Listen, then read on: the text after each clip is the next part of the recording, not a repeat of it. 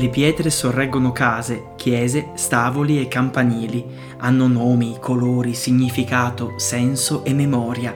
Come pietre e sassi, custodi di tempo e di storie, restano, sorreggono luoghi, sogni e aspettative, così i giovani di oggi resistono come rocce alle intemperie, restano per essere pietre e sassi di un nuovo futuro.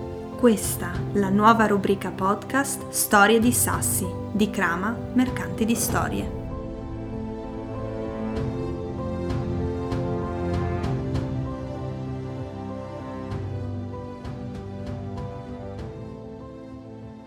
Buonasera a tutti. E ben ritrovati alla nuova rubrica podcast Storie di Sassi in collaborazione col comune di Resia. Oggi cominciamo veramente Virna il nostro viaggio all'interno di queste storie di Sassi. E in effetti oggi c'è qui con noi il primo sasso. La nostra prima ospite, esatto. Esatto, e quindi diamo il benvenuto a Giulia e le chiediamo di presentarsi. Ciao Giulia. Ciao Giulia, benvenuta. Grazie, grazie a voi di avermi invitata. Giulia, vuoi raccontarci chi sei, di dove sei?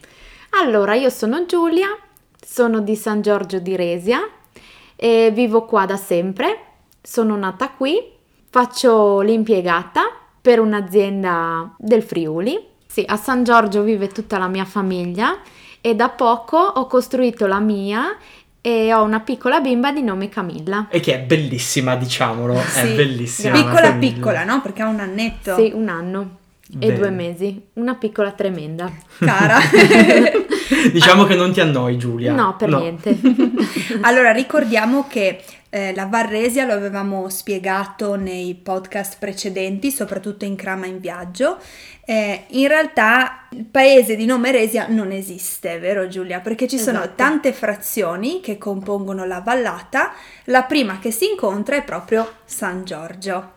Che io rappresento. Esatto, all'interno di Storie di Sassi sei il nostro sasso di San Giorgio. E quindi la domanda sorge spontanea. Tu che sei il sasso di San Giorgio, se puoi raccontarci il tuo borgo, la tua, diciamo, la tua casa.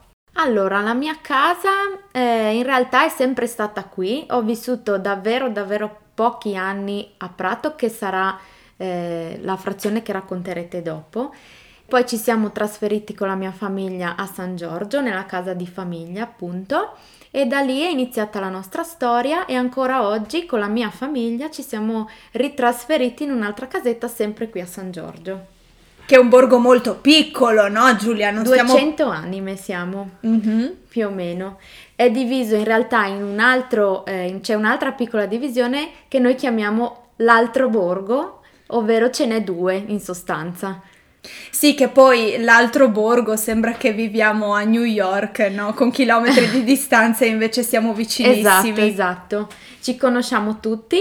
e ad oggi sì, ci conosciamo tutti. In realtà tantissimi anni fa le persone non si conoscevano perché c'era talmente tanta gente che appunto eh, gli uni con gli altri non, si- non- non avevano poi proprio poco o niente a che fare. Come si dice in resiano San Giorgio? Si dice bila. Ah, e che significa? Bila vuol dire bianco. Tu lo Ah. parli in resiano, Giulia? Sì, io lo parlo, lo cerco di parlare. Ma e alla tua bambina parli resiano? Sì, cerco di parlarle più che posso resiano.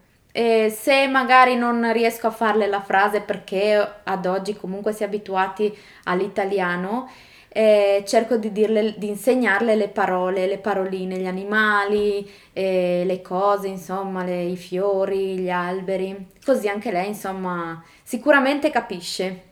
Ok, e un giorno lo Lo- parlerà. Esatto, Se speriamo. volete voi ascoltatori essere come Camilla e imparare un po' di resiano, ascoltateci sulla nostra rubrica podcast Kakusa di giusto Virna? Mi raccomando, anche perché Gianluca sta avanzando di grado e stiamo arrivando al... Ehm, siamo ancora ad 1-0 secondo me, c'è proprio livello, livello base, molto base. Ascolta eh, Giulia, se ti chiedessimo di portarci in un luogo speciale a San Giorgio, dove ci porteresti? Allora, il mio posto del cuore a San Giorgio sicuramente è la casa dei miei genitori, ovvero dove io sono cresciuta. Si trova alla fine del paese ed è per me un punto di riferimento perché eh, anche quando venivano a trovarci degli amici mi dicevano dove abiti? Abito in fondo al paese dove c'è la Madonnina e per me è rimasto sempre un punto di riferimento questa Madonnina. Come mai? Forse perché era um, qualcosa di facile che si poteva appunto dare come punto di riferimento. Esatto, no? esatto, e che tutti potessero capire. Quando si era giovani, e Virna se lo ricorderà, sì. adesso parliamo come se avessimo annoni. 80 anni. No?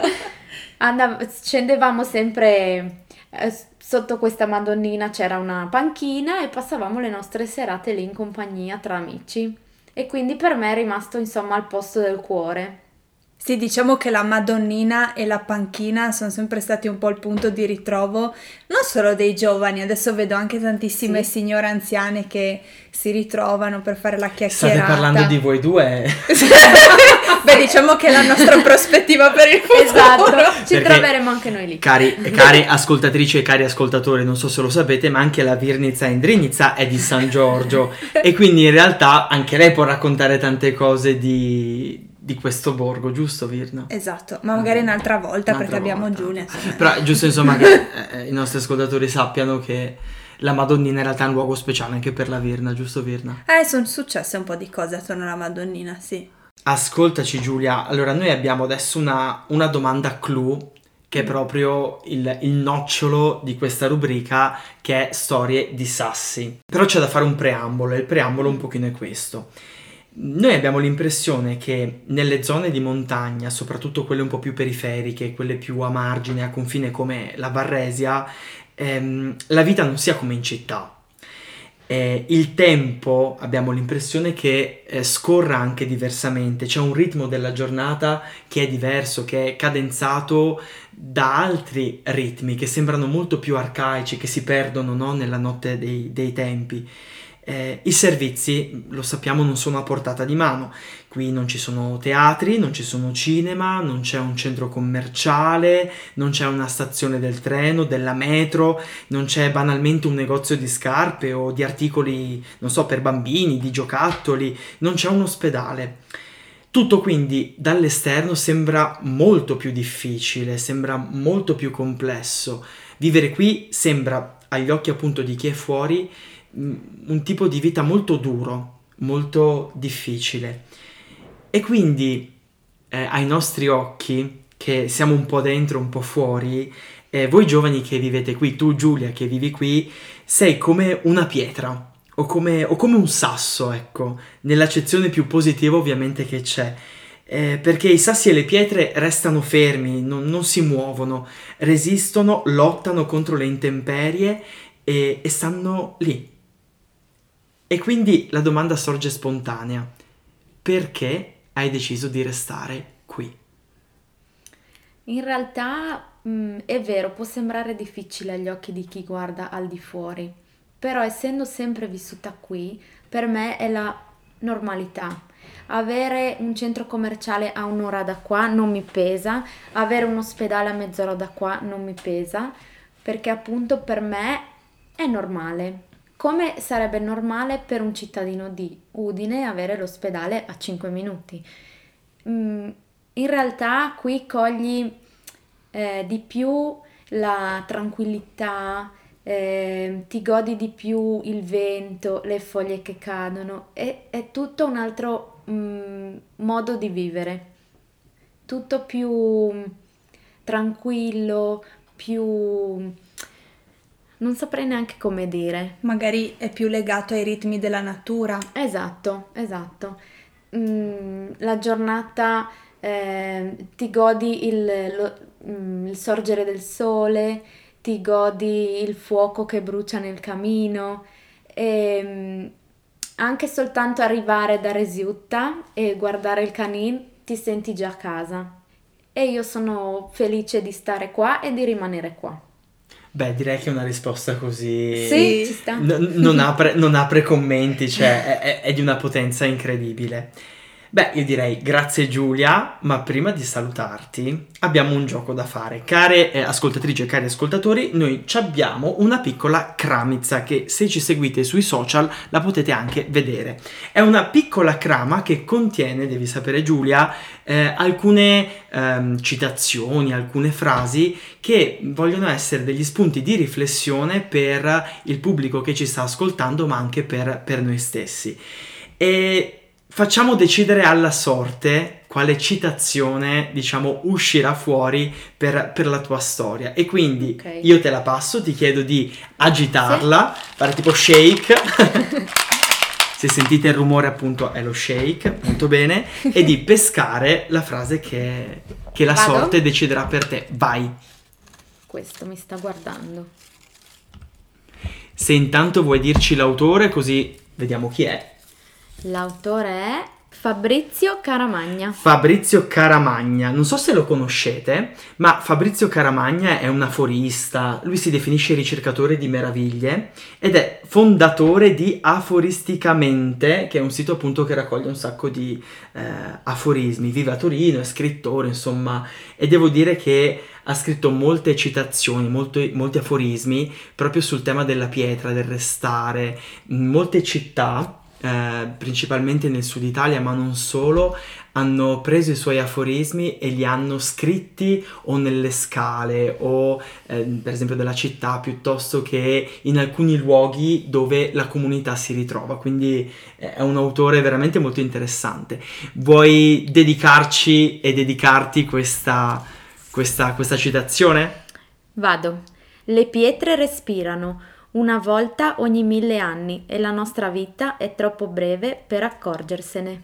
Grazie Giulia. Grazie perché ci hai fatto immergere nella tua casa raccontando non solo a noi ma anche ad un pubblico che ti sta ascoltando, che ci sta ascoltando, quello che significa casa, radici e quali sono le motivazioni che ci suggeriscono di restare. Quindi veramente grazie. Noi Giulia ti aspettiamo all'ultima puntata che sarà l'11 di dicembre. Faremo una live online e naturalmente avremo fra i nostri ospiti tutti coloro che hanno partecipato al podcast di Storie di Sassi, per cui ci ritroveremo l'11 di dicembre per confrontarci anche su tutti gli altri ospiti che andremo a conoscere. Grazie di cuore. Grazie allora a voi. Grazie Giulia e questa era la storia di Giulia, una storia di sassi.